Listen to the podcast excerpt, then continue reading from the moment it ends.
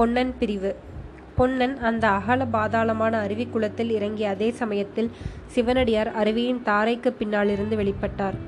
பொன்னனுக்கு ஏற்பட்ட மகிழ்ச்சியை சொல்ல முடியாது. அவன் மேலே போகலாமா வேண்டாமா என்று தயங்கி நின்றபோது சிவனடியார் அவனை பார்த்து ஏதோ கூறியதுடன் சமிக்கையினால் வா என்று அழைத்தார். அருவியின் பேரோசையினால் அவர் சொன்னது என்னவென்று பொன்னன் காதில் விழவில்லை. ஆனால் சமிக்கை புரிந்தது. முன்னால் சிவனடியார் போன மாதிரியே இவனும் குளத்தின் ஓரமாக பாறைகளை பிடித்துக்கொண்டு தட்டு தடுமாறி சென்று அவர் நின்ற இடத்தை அடைந்தான். தூரத்தில் நின்று பார்த்தபோது குறுகலாக தோன்றிய அருவியின் தாரை உண்மையில் முப்பது அடிக்கு மேல் அகலம் உள்ளது என்பதை பொன்னன் இப்போது கண்டான். சுவாமியார் அவருடைய அவனுடைய கையை பிடித்து பாறை சுவருக்கும் அருவியின் த தாரைக்கும் நடுவில் இருந்த இடைவெளியில் அழைத்து சென்றார். அந்த இடைவெளி சுமார் ஐந்து அடி அகலமுள்ளதாய் இருந்தது மிகவும் மங்கலான வெளிச்சம். கீழே பாறை வழுக்கல். கொஞ்சம் கால் தவறினால் அருவியின் தாரையில் அகப்பட்டு கொண்டு அந்த பாதாள குளத்திற்குள் போக வேண்டியதுதான். ஆகவே இரண்டு பேரும் நிதானமாக காலை ஊன்றி வைத்து நடந்தார்கள். நாலைந்து அடி நடந்ததும் சிவனடியார் நின்று பாறை சுவரில் ஓரிடத்தில் சுட்டி காட்டினார். அங்கே கிட்டத்தட்ட வட்ட வடிவமான ஒரு பெரிய துவாரம் தெரிந்தது. அந்த துவாரம் சாய்வாக மேலே நோக்கி செல்வதாக தெரிந்தது. ஒரு ஆள் அதில் கஷ்டமில்லாமல் புகுந்து செல்லலாம் என்று தோன்றியது. ஆனால் அந்த துவாரம் எங்கே போகிறது? எவ்வளவு தூரம் போகிறது? ஒன்றும் தெரியவில்லை. ஐந்தாறு அடிக்கு மேல் ஒரே இருட்டாயிருந்தது. சிவனடியார் பொன்னனுக்கு சைகை காட்டி தன்னை பின்தொடர்ந்து வரும்படி சொல்லிவிட்டு அந்த துவார வழியில் ஏறத் தொடங்கினார். சாய்வான மலைப்பாதையில் ஏறுவது போல் கைகளையும் கால்களையும் உபயோகப்படுத்தி ஏறினார். பொன்னனும் அவரை தொடர்ந்து ஏறினான்.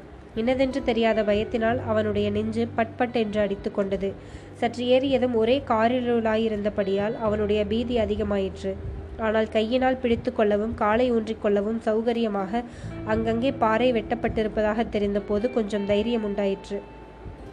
இவ்விதம் சிறிது நேரம் சென்ற பிறகு அந்த குகை அந்த குகை வழியில் மேலிருந்து கொஞ்சம் வெளிச்சம் தெரிய ஆரம்பித்தது. பிறகு வெளிச்சம் நன்றாய் தெரிந்தது. சிவனடியார் மேலே ஏறி அப்பால் நகர்ந்தார். பொன்னனும் அவனை தொடர்ந்து அவரை தொடர்ந்து ஏறி அடுத்த நிமிஷம் வெட்ட வெளியில் மலைப்பாறை மீது நின்றான். சுற்றுமுற்றும் பார்த்தான். ஆஹா அது என்ன அற்புத காட்சி! மலை அருவி விழுந்த செங்குத்தான பாறையின் விளிம்பில் அருகில் அவர்கள் நின்றார்கள். அங்கே பாறையில் கிணறு மாதிரி வட்ட வடிவமாக ஒரு பள்ளம் இருந்தது. அந்த பள்ளத்தின் நடுமத்தியில்தான் குகை வழிய வழி ஆரம்பமாகி கீழே சென்றது. பள்ளத்துக்கு இடதுபுறத்தில் கொஞ்சம் தூரத்தில் அருவி சோ என்று அலறிக்கொண்டு கீழே விழுந்தது.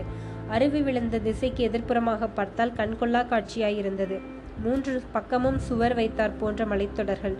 நடுவில் விஸ்தாரமான சமவெளி. அந்த சமவெளியில் கண்ணுக்கெட்டிய தூரம் மஞ்சள் மலர்களால் மூடப்பட்ட காட்டுக்கொன்றை மலர்கள். எங்கே பார்த்தாலும் பூ பொன்னிற பூ. பார்த்தாயா பொன்னா எப்பேற்பட்ட அருமையான இடம். இந்த இடத்தை கொண்டு போய் கடவுள் எவ்வளவு ரகசியமான இடத்தில் ஒழித்து வைத்திருக்கிறார் பார்த்தாயா என்றார் சிவனடியார். ஆமாம் சுவாமி எங்கள் பார்த்திப மகாராஜாவின் சித்திர மண்டபத்தைப் போல என்றான் பொன்னன். சிவனடியார் குறுநகை புரிந்தார். ஆனால் பொன்னா பகவான் இவ்வளவு அழகை சேர்த்து ஒழித்து வைத்திருக்கும் இந்த இடத்தில் மகா பயங்கரமான கோர கிருத்தயங்கள் எல்லாம் நடக்கின்றன. ஐயோ சுவாமி ஏன் அவ்விதம் சொல்கிறீர்கள்? ஆமாம் வெகுநாளாய் நான் அறிய விரும்பியதை இப்போது அறிந்தேன்.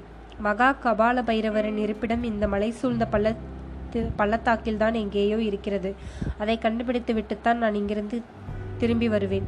நீ நானும் தான் சுவாமி. உங்களை தனியே விட்டுவிட்டு நான் போய்விடுவேன் என்று நினைத்தீர்களா? இல்லை பொன்னா நீ போக வேண்டும். உனக்கு வேறு காரியம் இருக்கிறது மிகவும் முக்கியமான காரியம். எங்கள் ராணியை கண்டுபிடிப்பதை காட்டிலும் முக்கியமான காரியம் என்ன சுவாமி? அதற்குத்தான் நான் வந்திருக்கிறேன் பொன்னா. ஆனால் ராணியை காப்பாற்றினால் மட்டும் போதுமா? என் பிள்ளை எங்கே? என்று அவர் கேட்டால் என்ன பதில் சொல்வது? இளவரசரும் இப்போது பெரிய அபாயத்தில் தான் இருக்கிறார். மாரப்பனுக்கும் மகா கபால பைரவருக்கும் நடந்த சம்பாஷணையை ஞாபகப்படுத்திக் கொள். மாரப்பனுக்கு ஒருவேளை தெரிந்து போனால் அவன் என்ன செய்வானோ? சக்கரவர்த்தி திருக்குமாரியின் இஷ்டத்திற்கு விரோதமாய் என்ன நடந்துவிடும் சுவாமி? ஏன் நடக்காது? தேவியின் சகோதரன் மகேந்திரன் கூட ஒரு இருள் இல்லை பொன்னா? மாரப்பன் வரும்போது சக்கரவர்த்தி பதவிக்கல்லவா ஆசை கொண்டிருந்தான். அவன் என்ன வேண்டுமானாலும் செய்வான். மேலும் குந்தவியே ஒருவேளை அவரை கூப்பிட்டு சோழ நாட்டு இளவரசர் என்று தெரிந்து கொண்டு மாரப்பனிடம் ஒப்படைத்து விடலாம் அல்லவா? ஐயோ அதனால்தான் நீ உடனே உறையூருக்கு போக வேண்டும். ஆனால் உங்களை விட்டுவிட்டு எப்படி போவேன்? ஆ அந்த மகா கபால பைரவன் உங்களை பழிக்கு கொண்டு வரும்படி சொன்னதன் அர்த்தம் இப்போதுதான் தெரிகிறது. என்னை பற்றி கவலை வேண்டாம் பொன்னா. என் வாழ்நாளில் இதை போல எத்தனையோ அபாயங்களுக்கு ஆளாகியிருக்கிறேன். அந்த கபால பைரவனை நேருக்கு நேர் தான் தனியாக பார்க்கத்தான் விரும்புகிறேன். அவனை பற்றி நான் கொண்ட சந்தேகத்தை ரு ருசுப்படுத்திக் கொள்ள வேண்டு விரும்புகிறேன். என்ன சந்தேகம் சுவாமி? சமயம் வரும்போது உனக்கு சொல்லுவேன் பொன்னா. இப்போது நீ உடனே இந்த வழியாக திரும்பிச் செல்ல வேண்டும். நேரே உறையூருக்கு போக வேண்டும். இளவரசரை பற்றி சந்தேகம் தோன்றாமல் இருந்தால் அவன் அங்கேயே இருக்கட்டும். ஏதாவது அபாயம் ஏற்படும் என்று தோன்றினால் அவரை ஜாக்கிரதையாக நீ அழைத்து கொண்டு மாமல்லபுரத்துக்கு அருகில் என்னை நீ சந்தித்த சிற்ப மண்டபத்துக்கு வந்து சேர வேண்டும். அங்கே நான் உங்களை நான் சந்திக்கிறேன். தாங்கள் வராவிட்டால் அடுத்த பௌர்ணமி வரையில் பார். அதற்குள் நான் உறையூரிலிருந்து மாமல்லபுரத்து சிற்ப மண்டபத்திலாவது உன்னை வந்து சந்திக்காவிட்டால் நீ என்னை தேடிக்கொண்டு வரலாம். அப்படியே சுவாமி என்று சொல்லி பொன்னன் சிவனடியாரும் பிரியாவிடை பெற்று அந்த துவாரத்திற்குள் இறங்கி சென்றான். கீழே வந்த அருவிக்குளத்தை தாண்டி கரையேறியதும் மேலே ஏறிட்டு பார்த்தான். அருவிப்பாறையின் விளிம்பில் சிவனடியார் நின்று பார்த்து கொண்டிருப்பது தெரிந்தது. பொன்னன் அவரை நோக்கி கை கூப்பி நமஸ்கரிக்க அவரும் கையை நீட்டி ஆசீர்வதித்தார்.